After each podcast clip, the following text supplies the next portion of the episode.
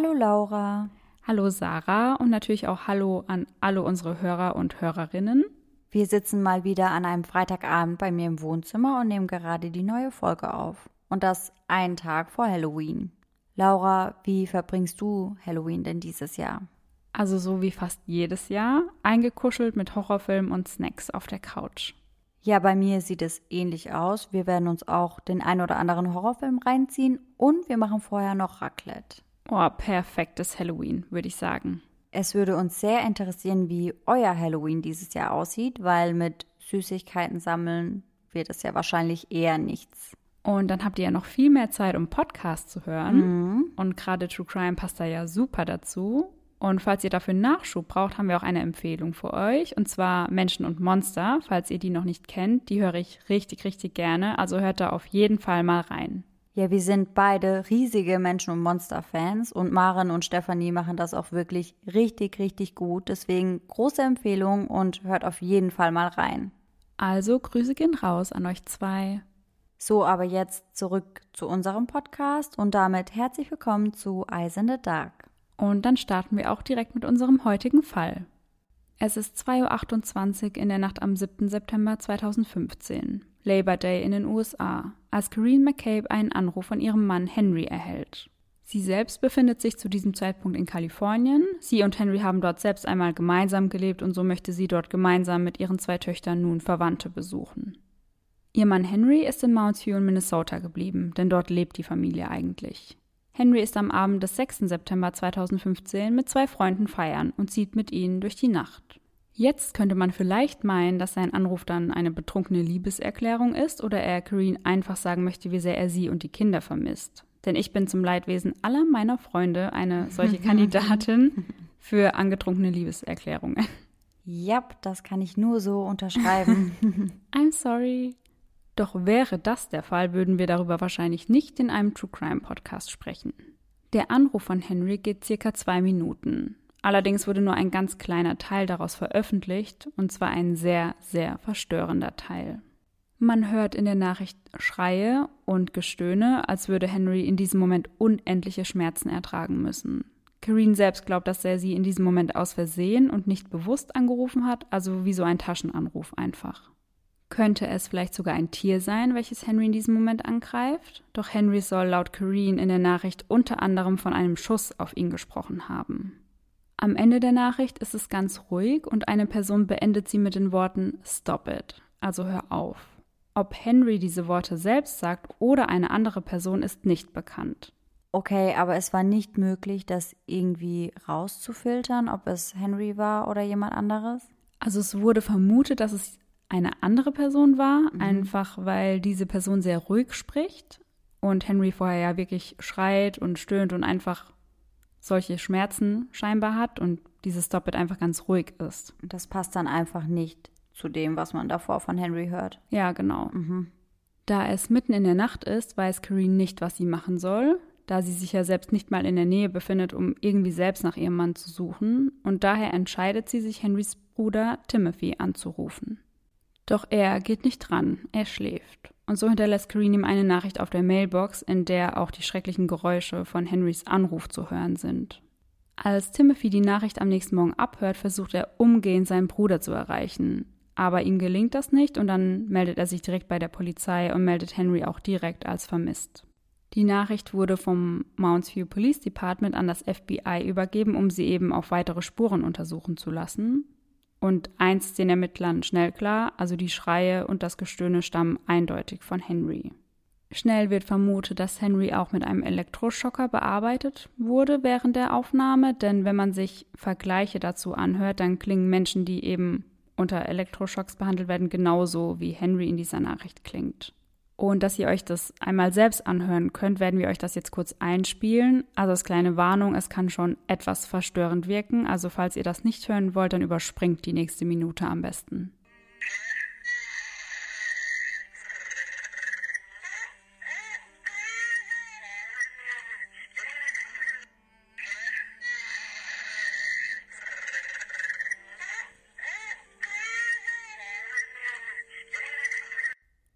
Krass, also ich finde, das hört sich einfach ultra, ultra heftig an. Aber es hört sich tatsächlich auch so ein bisschen an, als würde da irgendetwas gurgeln. Weißt du, was ich meine? Ja, und das könnte sogar auch passen. Und da kommen wir dann später zu, warum genau. Okay, dann bin ich da ziemlich gespannt. Aber ich habe auch bei der Ausarbeitung habe ich mir ganz viele Videos zu dem Fall angeschaut mhm. und in jedem Video wurde das abgespielt und ich finde es ich find's ganz schrecklich. Ja, auf jeden Fall. Die Familie hofft die ganze Zeit, dass alles in Ordnung ist und Henry vielleicht nur in einen Streit geraten ist, es ihm eigentlich gut geht und er bald nach Hause kommt. Dieser Gedanke wird jedoch bereits am 8. September wieder verworfen, denn Henry erscheint nicht auf der Arbeit, ohne sich krank zu melden, und das passt einfach nicht zu ihm. Wann kam der Anruf nochmal rein? Also das war die Nacht vom 6. auf den 7. September. Okay, und am 8. erscheint er dann nicht auf der Arbeit. Genau. Noch am selben Tag werden Henrys Freunde und seine Familie von der örtlichen Polizei befragt. Ihnen ist es wichtig, über die genauen Umstände des Verschwindens Bescheid zu wissen, denn so denken sie, dass sie einfach Rückschlüsse auf sein Verbleiben ziehen können. Die Polizisten haben ein ungutes Gefühl bei der ganzen Sache und möchten so schnell wie möglich Schritte einleiten, um Henry zu suchen und ihn dann hoffentlich auch bald zu finden. Kareen selbst zerbricht sich in den Tagen nach der seltsamen Nachricht ihres Mannes den Kopf. Was könnte ihren Mann dazu gebracht haben, solche Geräusche von sich zu geben? Wo war er zum Zeitpunkt der Aufnahme und wo ist er jetzt? Obwohl ich ja sagen muss, dass ich es schon etwas merkwürdig finde, dass sie selbst nicht direkt die Polizei eingeschaltet hat. Ja, finde ich auch, weil ich habe mich dann auch gefragt, okay, hat sie da, nachdem sie seinen Bruder nicht erreicht hat, sich einfach wieder ins Bett gelegt, oder? Genau, und ist da friedlich eingeschlafen. Ja, ich fand es auch. Merkwürdig. Ja, etwas fragwürdig. Also, ich weiß nicht, ich würde halt niemals so reagieren. Ich auch nicht. Also glaube ich zumindest. Für die ganze Familie ist es einfach eine unvorstellbare Situation. Einfach verschwinden passt so gar nicht zu Henry. Er liebt seine Familie und würde sie nie so im Ungewissen lassen. Auch in den nächsten Tagen und Wochen hört niemand etwas von ihm. Nicht seine Freunde, nicht seine Familie und auch nicht seine Arbeitskollegen. Sein Bankkonto bleibt ebenfalls unberührt, also kein Lebenszeichen von ihm. Doch sprechen wir erst einmal über Henry. Was ist er für ein Mensch? Henry wird am 16. September 1984 geboren. Demnach ist er zum Zeitpunkt seines Verschwindens 31 Jahre alt. Ursprünglich stammt er aus Liberia. Liberia liegt in Afrika, genauer gesagt an der westafrikanischen Atlantikküste. Als er mit 14 Jahren mit einigen Familienmitgliedern aus Afrika nach Kalifornien flieht, verbringen sie dort einige Jahre in einem Flüchtlingscamp und dort wird Henry schnell zur Vaterrolle für viele. Er gilt als ein offener und freundlicher Mensch, den man gerne um sich hat. Er hat braune kurze Haare und braune Augen. Sein Bachelorstudium in Wirtschaft und Buchhaltung beendet er erfolgreich in Kalifornien an der University East Bay. Im Jahr 2015 ist er verheiratet und hat zwei Kinder, genauer gesagt zwei Töchter, zehn und zwei Jahre alt. Seine Frau Corinne lernt er in Kalifornien kennen. Gemeinsam ziehen sie dann im Jahr 2012 nach Mounts View in Minnesota. Und dort arbeitet Henry als Wirtschaftsprüfer für das Minnesota Department of Revenue, also ein Finanzministerium. Es befindet sich in St. Paul, also eine 15-minütige Autofahrt von seinem Wohnort entfernt. Auf der Arbeit ist Henry sehr beliebt, er kocht gerne und teilt dann sein Mittagessen mit seinen Arbeitskollegen. Und ich glaube, so macht sich jeder Kollege beliebt. Ja, ich wollte eben sagen, so einen Arbeitskollegen wünscht sich, glaube ich, jeder. Ja, Sie sagen über ihn, wurde man von Henry am Morgen begrüßt, wurde man von einem unvergesslichen Lächeln begrüßt. Was gar nicht dazu passt, ist, was in anderen Quellen stand. Da stand nämlich, dass Henry unter Depressionen leiden soll und Geldprobleme haben soll. Aber ob das so wirklich stimmt, weiß man nicht. Also da gibt es Quellen, die sagen so und andere sagen wieder so. Also etwas fragwürdig, was man da jetzt glauben soll. Gemeinsam mit seiner Frau ist er Teil der liberianischen Gemeinschaft in Minnesota. Insgesamt leben dort 25.000 Menschen, die aus Liberia stammen. Schauen wir uns jetzt einmal an, was genau am Abend des Verschwindens passiert ist. Gemeinsam mit seinen beiden Freunden Calvin und William macht sich Henry an jenem Abend auf in eine Bar in Spring Lake Park. Powlitzki ist der Name der Bar, in der die drei Männer den Abend verbringen. Diese ist circa fünf Minuten mit dem Auto von Mounts View entfernt. Und mit William ist Henry nicht nur am Abend unterwegs, die beiden Männer haben schon den ganzen Tag zusammen verbracht. Henry ist an diesem Abend in Trinklaune und bestellt sich einen Drink nach dem anderen. Und so kommt es dann natürlich, dass er irgendwann sturzbetrunken ist. Und in den Quellen, in denen gesagt wurde, er hätte Geldprobleme und Depressionen, wurde dann eben auch gesagt, er hat getrunken, um seine Sorgen und Probleme zu vergessen. Aber da wissen wir ja nicht, ob das ganz korrekt ist. Seine Freunde nehmen ihm ab einem gewissen Zeitpunkt sogar seinen Geldbeutel ab, dass er sich eben nicht noch mehr Drinks kaufen kann, und auch seine Schlüssel ziehen sie ein. Er soll bloß nicht auf die Idee kommen, sich in seinem Zustand noch hinter das Steuer zu setzen. Also alles richtig gemacht, zumindest bis jetzt. Aber ob das jetzt wirklich ein Anzeichen dafür ist, dass er seinen Kummer in Alkohol ertränken wollte, weiß ich auch nicht. Ja, es kann auch gut sein, dass er sich einfach dachte, okay, Frau und Kinder sind mal weg, dann hau ich heute mal auf den Putz. Ja, eben. Und so oft wird das wahrscheinlich nicht vorkommen und dann nutzt man wahrscheinlich auch jede Gelegenheit. Ja, einfach mal Männerabend und ein paar Drinks. Ja, ja und keine Verantwortung, keine Sorgen in ja. dem Sinn. Deswegen, ich würde das jetzt nicht unbedingt als Anzeichen deuten. Ja, ich habe das auch etwas fragwürdig gesehen, deswegen dachte ich, sage ich auch dazu, dass es nicht ganz klar ist. Ja. Gegen 1.40 Uhr in der Nacht verlässt Henry dann gemeinsam mit William den Club. William kann noch Auto fahren und bietet an, Henry heimzubringen. Doch nach Hause fährt er Henry nicht. Stattdessen bringt er seinen Freund zu einer Tankstelle. An dieser Stelle kommt natürlich die Frage auf, warum er Henry ohne Geldbeutel und ohne Schlüssel dort absetzt weil er hätte ja nicht mal in sein eigenes Haus kommen können. Ach, er lässt ihn einfach an der Tankstelle zurück. Ja. Okay, und was soll er da? Ja, weiß man nicht so genau. Und Henry war ja auch komplett betrunken. Also ich finde, man sollte seinen Freund nicht alleine nachts sturzbetrunken ohne Geld und Schlüssel an einer Tankstelle aussetzen. Auf gar keinen Fall. Eigentlich sollte man schon schauen, dass sein Freund, seine Freundin, wer auch immer, sicher nach Hause kommt. Ja, eben, würde ich auch sagen. Äußert William sich denn dazu nochmal, warum er ihn da rausgelassen hat? Ja, und die Antwort ist eigentlich relativ simpel. Er hat einfach nur gesagt, ja, Henry wollte dort abgesetzt werden.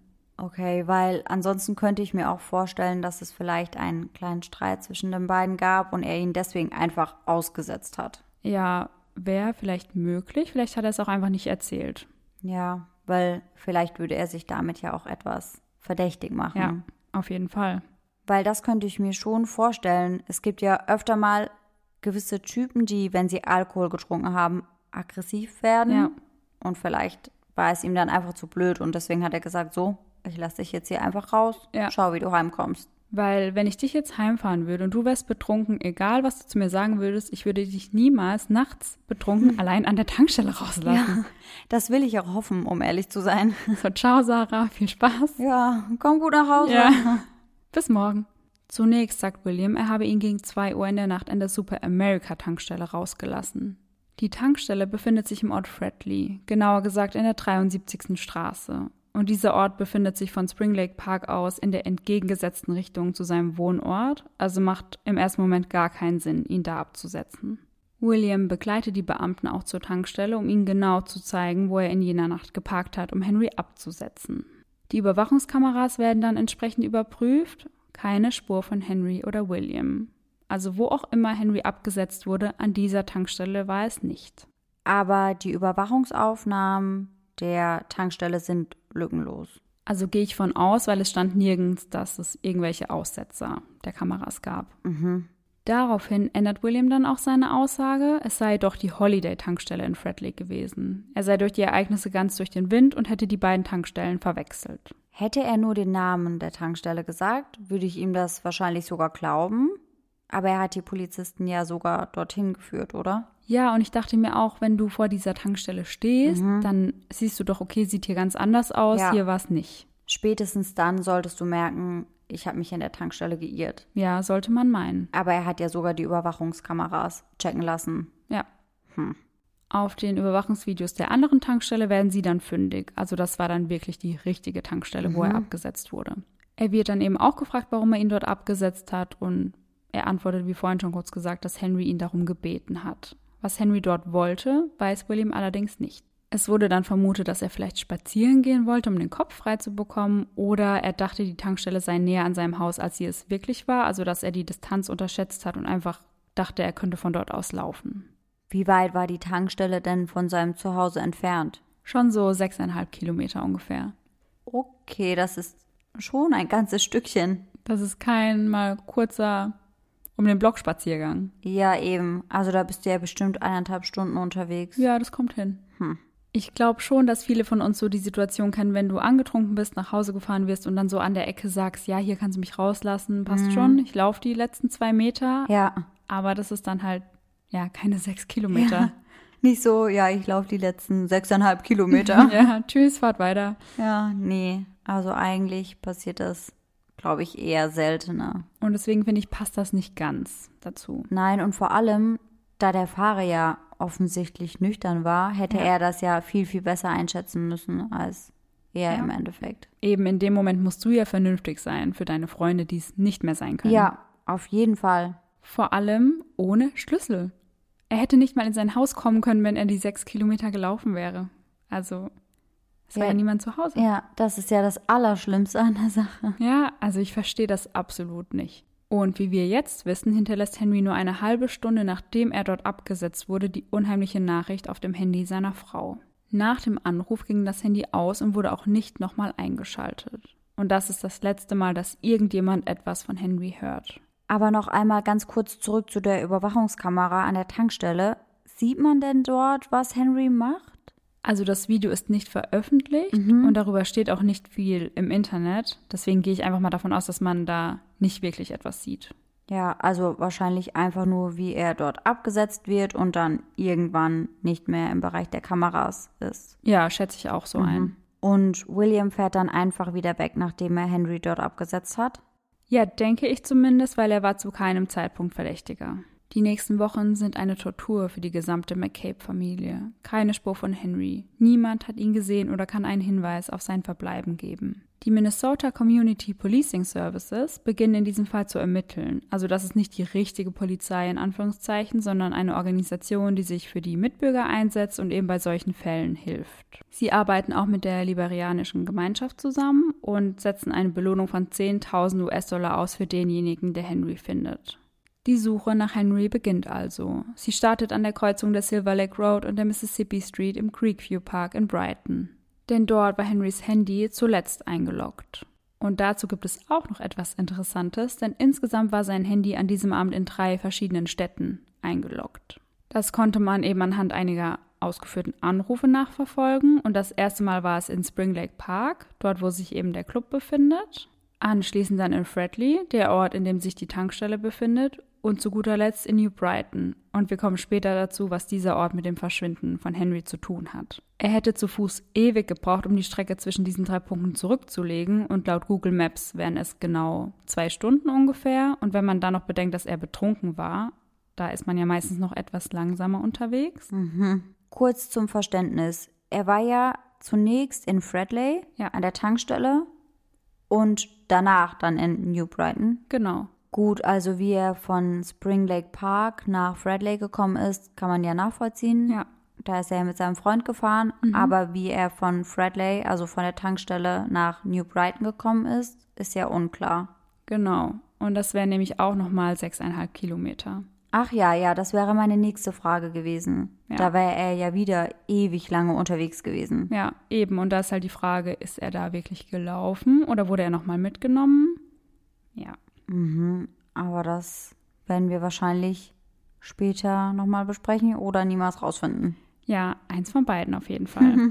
es suchen etliche Menschen nach Henry. Sie gehen alle Punkte ab, an denen sein Handy eingeloggt war und verteilen Flugblätter in der ganzen Stadt. Nur einen Monat später wird die Belohnung von den 10.000 Dollar wieder zurückgezogen. Kareen McCabe, also Henrys Frau, wird beschuldigt, wichtige Informationen über das Verschwinden ihres Mannes zurückzuhalten. David Singleton, der Polizeipräsident der Minnesota Community Policing Service, sagt dazu Folgendes. Sie hält absichtlich Informationen zurück. Und wir glauben, dass diese zur Bergung und zur Genesung von Henry McCabe führen würden. Wir alle fühlen uns in die Irre geführt. Wir haben eine ethische und moralische Verantwortung der Gemeinde und dieser Organisation gegenüber, das Richtige zu tun.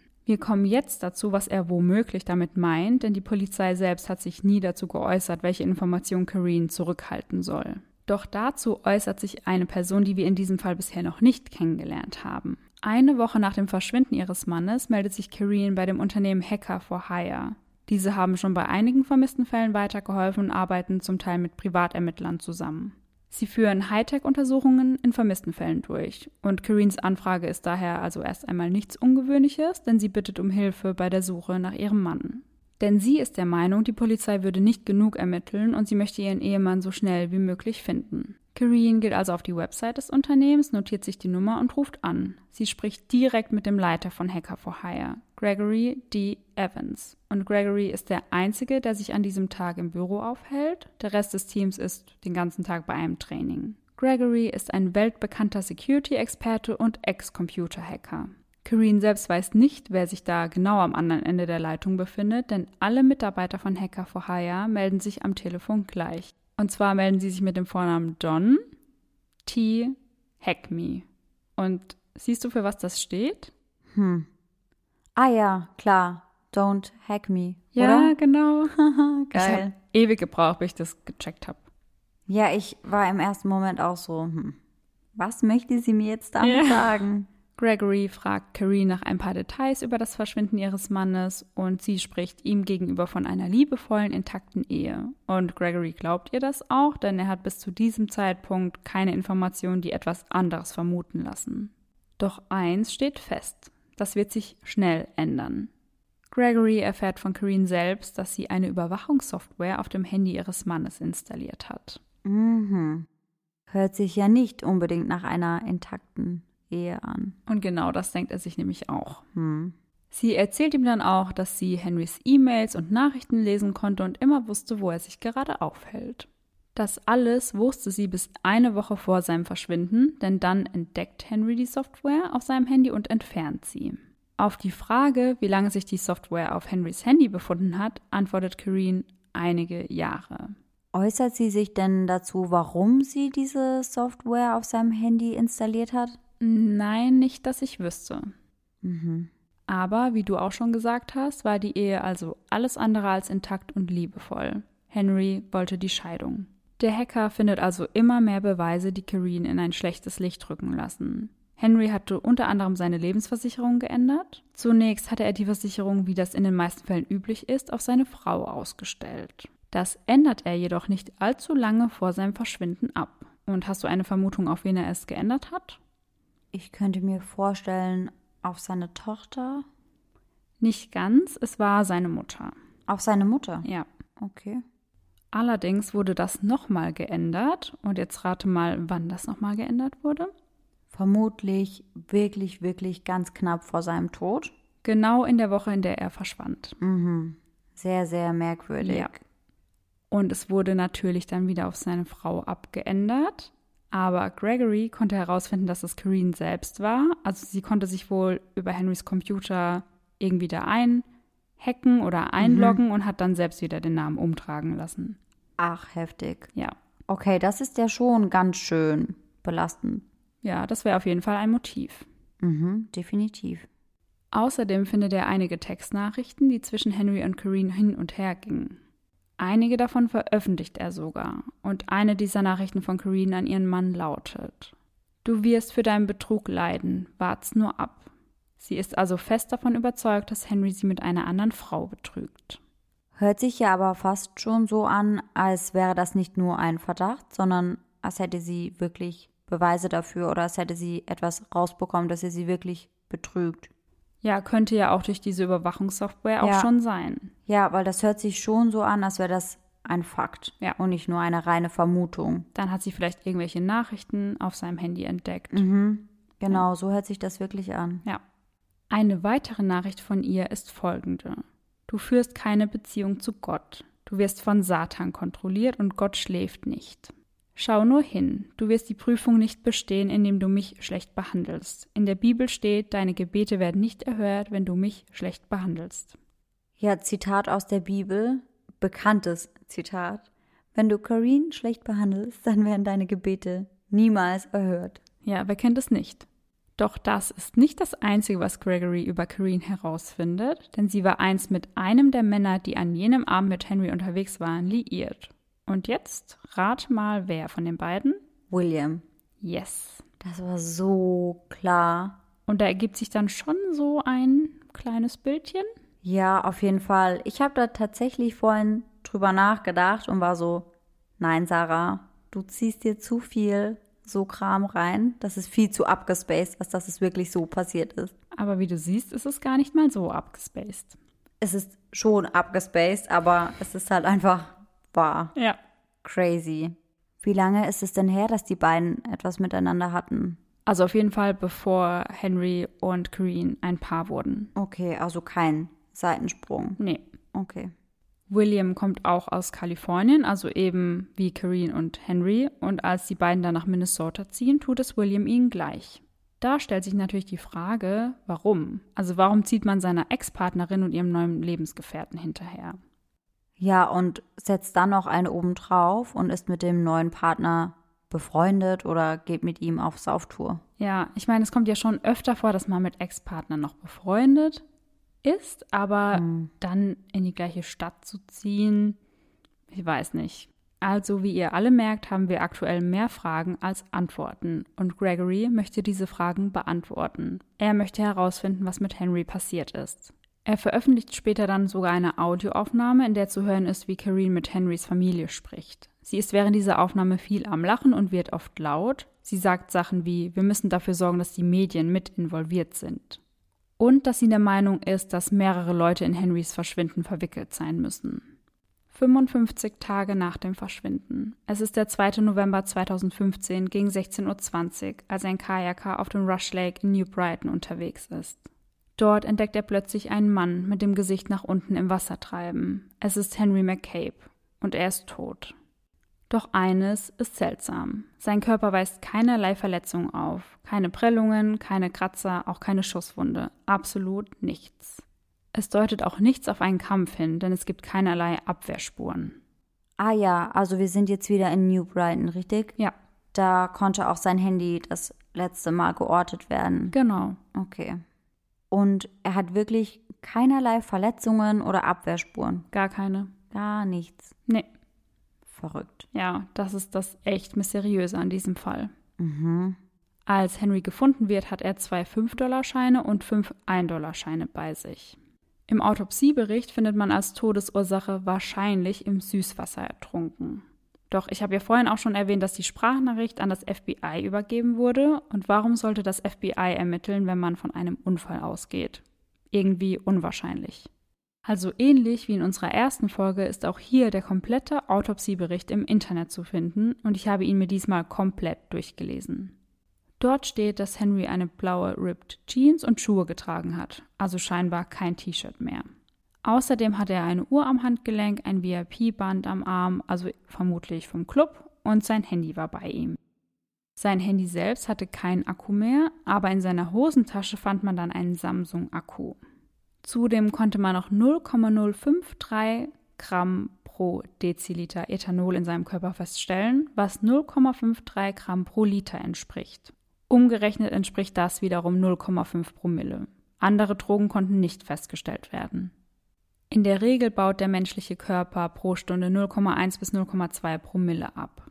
Abgebaut wird Alkohol in den Schleimhäuten des Magens und des Dünndarms, aber hauptsächlich in der Leber. Da die Organe bei Henry nach seinem Tod logischerweise nicht mehr funktionstüchtig sind, kann auch der Alkohol nicht mehr abgebaut werden. Der Alkohol wird hier eben durch die Verwesung mit den übrigen Körperflüssigkeiten dann in die Erde oder den Boden diffundiert. Das heißt, dass das die Aussagen, dass er Alkohol getrunken hat, auf jeden Fall bestätigt, aber man kann nicht mehr ganz nachvollziehen, wie viel Alkohol er wirklich an diesem Abend im Blut hatte. Denn aufgrund seines Zustandes, eben durch die fortgesetzte Verwesung, konnte man nicht mehr feststellen, wie viel Alkohol oder Promille durch die Verwesung schon aus dem Körper gesickert ist. Je mehr Zeit vergeht, desto mehr Theorien tauchen zu Henrys Tod auf. Einige davon sind plausibel, andere scheinen auf mich zumindest totale Hirngespinste zu sein. Die erste Theorie ist wie so oft eine Unfalltheorie, also Henry sei aus Versehen im See ertrunken, Grund dafür sei der Alkohol und eventuell Drogen gewesen, aber Drogen wissen wir jetzt konnten nicht mehr festgestellt werden. Ja, bis auf den Alkohol eben. Ja, genau. Doch allein wegen der Voicemail halte ich diese Theorie schon für sehr unwahrscheinlich. Die zweite Theorie, der Tod könnte etwas mit dem Bürgerkrieg in Liberia zu tun haben. Denn immerhin hat Henry seine ersten 14 Lebensjahre in diesem Krieg verbracht. Eine Freundin von Henry, die ebenfalls aus Liberia stammt, äußert sich wie folgt zu dieser Theorie. Sie töten ohne Reue. Sie machen es schon seit Jahren. Wir müssen herausfinden, was hier passiert ist. Viele sehen sich in dieser Theorie dadurch bestätigt, dass das FBI in den Fall involviert ist. Denn wie ich vorhin auch kurz erwähnt habe, leben in Minnesota rund 25.000 Menschen aus Liberia und deshalb wird vermutet, dass dort eben auch Menschen leben, mit denen Henry irgendwie während dem Krieg in Konflikt gekommen ist und die ihn nun aus dem Weg schaffen wollen. Dann gibt es noch total abgefahrene Theorien. Henry sei entweder von einem Geist angegriffen oder von Aliens entführt worden und beides würde die seltsamen Geräusche auf der Nachricht erklären. Dann glauben natürlich auch viele, dass seine Freunde etwas damit zu tun haben könnten, denn immerhin sind sie die Letzten, die ihn lebend gesehen haben. Oder könnten seine Kollegen etwas mit dem Tod zu tun haben. Also gefühlt gibt es keine Theorie, die es in diesem Fall nicht gibt. Eine für mich schon etwas schlüssigere Theorie ist die, dass Henry den sogenannten Smiley Face Killer zum Opfer gefallen ist. An dieser Stelle machen wir also mal einen ganz kleinen Exkurs über die Smiley Face Killer Theorie. Diese Theorie wurde von zwei Männern aufgestellt. Zum einen von einem ehemaligen Detective namens Kevin Gannon und zum anderen von einem Professor für Strafjustiz namens Anthony Duart. Und bis heute ist nicht klar, ob diese Theorie wirklich zutrifft, denn viele glauben, dass diese Smiley Face Killer nur eine Legende sind. Was hat es denn mit dieser Smiley Face Killer Theorie auf sich? Also die beiden Männer haben jahrelang Fälle von jungen Männern untersucht, die alle unter Alkoholeinfluss ertrunken sein sollen. Oft wurde neben den Fundorten der Leiche ein aufgesprühtes Smiley-Gesicht gefunden und die beiden sind sich sicher, dass das das Zeichen einer Gruppe von Serienmördern ist, die insgesamt rund 350 Menschen auf dem Gewissen haben sollen. Und durch dieses Symbol kommt es dann auch zum Namen für die Smiley Face Killer Theorie. Die beiden glauben, dass das Symbol bewusst ausgewählt ist, denn es lacht die Autoritäten aus, die ihnen nicht auf die Schliche kommen. Sie sind also der Meinung, dass die Smiley Face Killer eine gut organisierte Gruppe ist, die ihre Opfer etwas am Leben halten, sie umbringen und dann so im Wasser platzieren, dass es aussieht, als seien sie ertrunken. Das FBI hat sich aber ganz klar gegen diese Theorie im Allgemeinen ausgesprochen, also sie glauben nicht, dass diese Gruppe überhaupt existiert. Was allerdings auch in diesem Fall sehr gegen diese Theorie spricht, ist, dass hier kein Smiley Face in der Nähe gefunden wurde und Henry auch schon älter ist als die meisten Männer, die als Opfer der Smiley Face Killer gelten. Dann gibt es noch eine ganz andere Theorie, in der es heißt, dass Henry irgendwas mit Drogen zu tun gehabt haben soll, also dass er eben in der Nacht an der Tankstelle sich mit einem Dealer treffen wollte, um eben Drogen zu kaufen. Er soll dann vergessen haben, dass er kaum Geld bei sich hat, und so wurde der Dealer eventuell wütend, hat ihn in sein Auto gebracht und ihn dann im See ertränkt. Aber bei der Autopsie wurde doch festgestellt, dass er keine anderen Drogen im Blut hat, außer ja. Alkohol. Ja. Aber vielleicht hatte er einfach an dem Abend noch nichts genommen, aber wollte sich dann mit diesem Dealer treffen, um dann eben noch etwas zu kaufen und vielleicht noch etwas zu nehmen. Ja, könnte schon sein, aber irgendwie hört sich das für mich ja dann schon ein bisschen so an, als wäre er in dieser Drogenszene drin. Ja. Und dann hätte man doch wahrscheinlich, auch wenn er an dem Abend nichts zu sich genommen hat, trotzdem etwas nachweisen können in seinem Blut, in seinen Haaren. Und ja, ich weiß auch nicht, irgendwie gibt es halt für fast keine Theorie irgendwelche Beweise, mhm. für diese halt auch gar nicht. Ja. Aber irgendwie passt das für mich auch einfach gar nicht ins Drogenmilieu. Also Normalerweise ist es ja oft so, dass es in solch einem Milieu auch ein Zeichen ist, wenn ja. man jemanden umbringt, weil mhm. er nicht bezahlt. Und in dem Fall kann man es dem Drogenmilieu ja überhaupt nicht zuschreiben. Also es wird ja gar nicht ersichtlich, dass es eben deswegen passiert ist oder dass er umgebracht wurde, um zu sagen, hey Leute, wenn ihr nicht bezahlt, dann passiert das eben mit euch. Ja. Und wenn wir jetzt wirklich davon ausgehen, dass er zum ersten Mal was kaufen wollte, ich meine, wie wahrscheinlich ist es, dass du dann direkt beim ersten Mal umgebracht wirst, wenn du kein Geld dabei hast? Ja, sehr unwahrscheinlich. Also da müsste der Dealer schon echt mit dem falschen Fuß aufgestanden sein. Ja, echt so, weil sonst würden die wahrscheinlich auch erstmal drohen, bevor irgendwas passiert. Ja, auf jeden Fall, weil in erster Linie wollen sie ja niemanden umbringen, sondern eigentlich wollen sie ja einfach nur ihr Geld haben. Ja, eben. Doch dann gibt es ja auch immer noch seine Frau Kareen, die sich alles andere als unauffällig verhält. Nach dem Fund von Henrys Körper betont sie immer wieder, dass sie in der Nacht, in der Henry verschwunden ist, ja eh in Kalifornien war und sie allein deswegen nichts mit seinem Mord zu tun haben kann. Was also direkt auffällt, ist, dass sie den Begriff Mord in den Mund nimmt. Und niemand sonst spricht zu dieser Zeit von Mord, zumindest nicht offiziell, denn schließlich gibt es dafür keinerlei Beweise. Klar gibt es die Theorien, aber offiziell ist es eben kein Mord. Und als sie diese Aussage bezüglich ihres Handys trifft, hat sie die Rechnung mal wieder ohne Gregory, die Evans, gemacht. Also unseren altbekannten Hacker. Den guten alten Don T. Hack Me. Genau der. Denn er findet heraus, dass das nicht ganz der Wahrheit entspricht. Kareen betont bei ihren Aussagen immer wieder, dass ihr Telefon ja beweisen kann, dass sie in Kalifornien war, denn das war dort eingeloggt. Doch keiner hat überprüft, ob es womöglich zwei Handys oder zwei Nummern gab. Aber genau das ist der entscheidende Punkt. Kareen benutzte ihre reguläre Nummer sowie eine Google-Nummer. Sie tat also scheinbar nur so, als sei sie in Kalifornien gewesen an diesem Abend. Man kann das zum Beispiel mit einer Software machen und sich dann mit seinem Handy an einem anderen Standort einloggen. Und ich weiß halt nicht, inwiefern die Beamten das überprüft haben oder ob die einfach davon ausgegangen sind, sie war halt in Kalifornien. Ja, ja, wahrscheinlich. Und ich dachte mir dann schon, wenn Kareen auch diese Überwachungssoftware auf Henrys Handy installiert hat, scheint sie sich ja schon ganz gut mit sowas auszukennen. Ja. Und dann ist es ja nicht so abwegig, dass sie das schaffen würde. Ja, das Einzige, was für mich überhaupt nicht zusammenpasst, ist, dass sie dann diesen Hacker beauftragt. Ja, da könnte man wieder nur vermuten, dass sie sich eben so sicher fühlt, weil sie denkt, Ja. sie hat das selbst alles so drauf, da kommt ihr keiner auf die Schliche. Ja, klar, könnte schon sein, aber dann muss sie sich ja echt verdammt gut mit sowas ausgekannt haben. Ja, es ist halt in solchen Fällen immer die Frage, was stimmt hier und was stimmt nicht. Also dieser Hacker sagt das halt in seinem Podcast, da verweise ich auch später noch drauf hin, aber ja, belegt ist das ja alles nicht. Ja, ja, stimmt schon. Aber das wäre auf jeden Fall sehr, sehr merkwürdig, wenn sie etwas damit zu tun hat, Ja. dass sie sich dann diesen Hacker sucht, Ja, der dann im Endeffekt Fall. ziemlich wahrscheinlich irgendetwas findet. Es wäre schon sehr blöd irgendwie. Ja, alleine die Tatsache, dass der Hacker ja herausgefunden hat, dass die Ehe wohl doch nicht so gut war. Ja, Und das ist ja belegt. Da gibt es ja auch die Screenshots. Also von daher genau.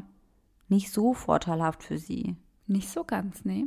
Gregory telefoniert sehr oft mit Kareen und veröffentlicht auch einige Ausschnitte aus diesen Telefonaten in seinem Podcast. Und der heißt Hacker for Hire Murders und den könnt ihr auf Spotify anhören.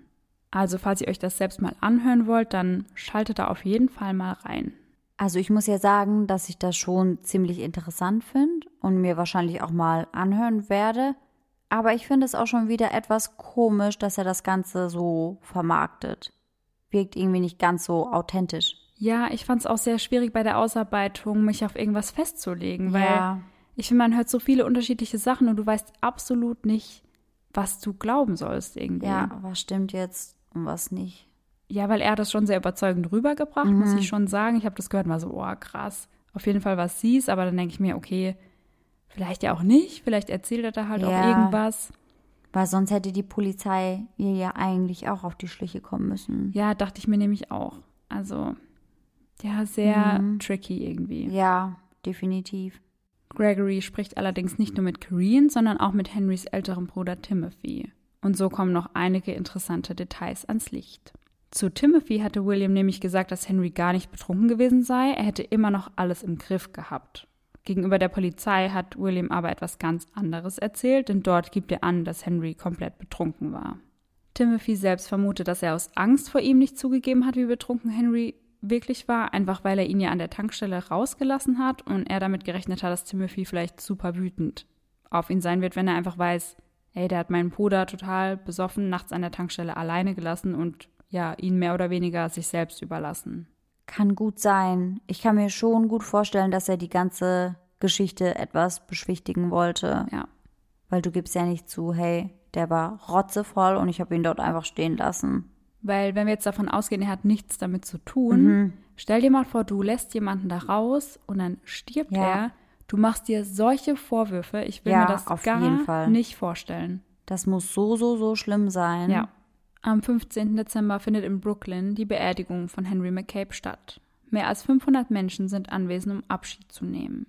Die Stimmung in der Kirche ist düster und traurig. Man hört immer wieder Angehörige laut weinen. Viele Familienmitglieder sprechen an diesem Tag, darunter auch seine Frau Corrine. Sie sagt, ich möchte Gerechtigkeit für meinen Mann. Irgendjemand hat ihm das angetan. Außerdem spricht sie darüber, wie die beiden sich kennengelernt haben. Normalerweise gebe ich Männern eine falsche Handynummer, wenn sie mich danach fragen. Doch bevor ich es wirklich gemerkt habe, hatte ich Henry tatsächlich meine richtige Nummer gegeben. Auch seine zehnjährige Tochter Eve äußert sich an diesem Tag. Warum musste er auf diese Weise sterben? Das ist die schlimmste Bestrafung, die es gibt. Unter Tränen geht sie wieder zu ihrem Platz zurück. Seine Mutter kann nicht an der Beerdigung teilnehmen, denn sie lebt in Liberia und bekommt kein Visum für die USA. Aus Liberia am Telefon singt sie ein letztes Abschiedslied für ihren Sohn, welches einige in der Kirche zu Tränen rührt. Wie immer interessiert es uns sehr, welche Theorie ihr für wahrscheinlich haltet oder was ihr denkt, was mit Henry passiert ist. Also ich muss ehrlich sagen, ich habe gar keine Ahnung, zu was ich tendiere, weil ich finde allein, dass er keine Verletzungen hat, super mysteriös, weil ja, wie ist er dann gestorben? Ist er dann wirklich nur ertrunken? Aber warum diese Sprachnachricht? Also es ist echt alles sehr unstimmig in diesem Fall. Ja, ich muss mich dir da irgendwie anschließen. Ich kann dir auch nicht so richtig sagen, was ich glaube und was ich für die richtige Theorie halte, weil wenn jetzt diese Voicemail nicht wäre, dann würde ich die Theorie glauben, dass er wirklich einfach betrunken war und vielleicht wirklich einfach in diesen Fluss gestürzt ist und hatte ja. seinen Körper nicht mehr unter Kontrolle und konnte deswegen nicht mehr aufstehen, konnte ja. sich nicht mehr aufrichten und ist dann halt einfach dort ertrunken. Aber zusammen mit der Voicemail ergibt das schon wieder gar keinen Sinn. Überhaupt nicht. Und ich finde, das macht einen wahnsinnig bei ja, diesem Fall. Das passt vorne und hinten nicht mhm. zusammen. Bei jeder Theorie gibt es so einen Punkt, wo ich sage, ah nee, das passt aber ja dann auch wieder nicht. Ja, ja, genau, geht mir genauso. Man denkt zunächst mal, ja, könnte sein. Ja. Aber dann ist man so, nee, das, doch nicht. Das passt doch nicht zusammen. Ich meine, vielleicht kommt ihr noch auf eine ganz andere Theorie, die wir hier gar nicht ja. angesprochen haben. Ja. Würde mich auf jeden Fall sehr interessieren. Und ja, mich auch. Das könnt ihr uns gerne wieder auf unserer Instagram-Seite schicken. Eyes in the Dark. Der Podcast. Und um euch jetzt von diesem mysteriösen Fall etwas abzulenken, kommen wir jetzt wieder zu meiner Gruselgeschichte. Genau, und damit zum schrecklichen Zeltlager. Oh. Caro und Amber wollten dieses Jahr in den Sommerferien mit ins Zeltlager. Sie freuten sich schon riesig.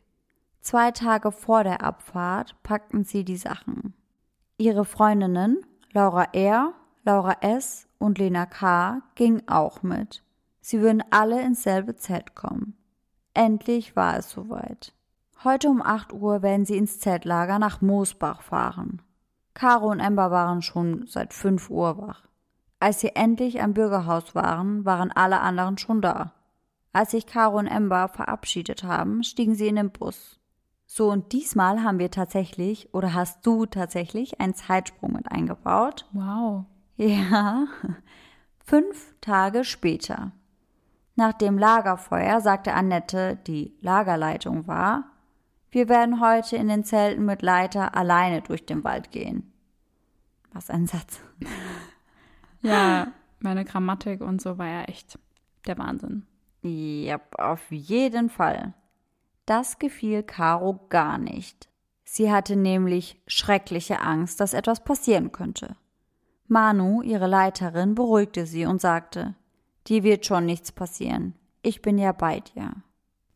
Das Zelt Pferde geht als erstes los. Oh nein, dachte Caro, das sind wir.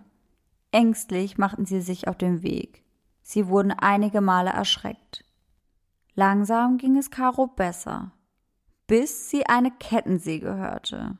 Das gehört aber nicht dazu, sagte Manu, die langsam auch ängstlich wurde. Auf einmal stand ein Mann mit einer Kettensäge hinter ihnen. Sie schrien, der Mann zerrte sie alle mit in ein verlassenes Waldstück, fesselte sie an einen Baum und sägte ihn. Oh Gott. Eieieiei. Ja. Und sägte ihn Arme, Beine und zum Schluss den Kopf ab.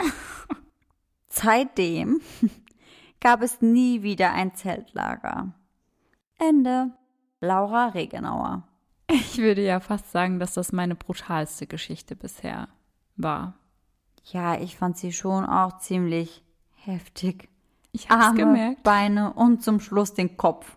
Alles klar, Laura, aber sonst war alles gut, ne? Ja. Mhm. Ich glaube, ich hatte immer früher Angst bei den Nachtwanderungen im mhm. Zeltlager und das habe ich dadurch ausgedrückt. Ja, das glaube ich auch. Mhm. So, und jetzt würde ich an dieser Stelle ganz gerne mal wieder das Bild beschreiben, das Regi mit aufgemalt hat. Man sieht den Baum, der ist tatsächlich sogar ganz gut gelungen. Im Gegensatz zu allen anderen Kunstwerken zumindest. Aber das ist ja auch nicht so schwer. Ja. Ja. Aber dann gibt es noch ein richtiges Kunstwerk, nämlich die Kettensäge. Und für mich, muss ich ganz ehrlich sagen, sieht das eher aus wie ein Kaktus. Oh mein Gott, ich wusste, dass du das sagst. Sieht einfach aus wie ein Kaktus. einfach, einfach ein Kaktus. Da kannst du mir sagen, was du willst, aber das ist keine Kettensäge.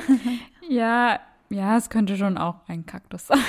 Es könnte schon auch. Ja. Naja, es könnte schon auch eine Kettensäge sein. Eine Kaktus Nein, eigentlich nicht. Kettensäge. Ja, ja, auf jeden Fall.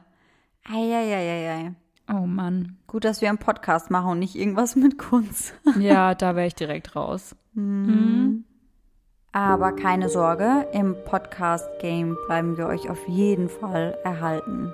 Und daher hoffen wir natürlich, dass ihr alle nächsten Sonntag wieder mit dabei seid und bis dahin wieder schöne Träume.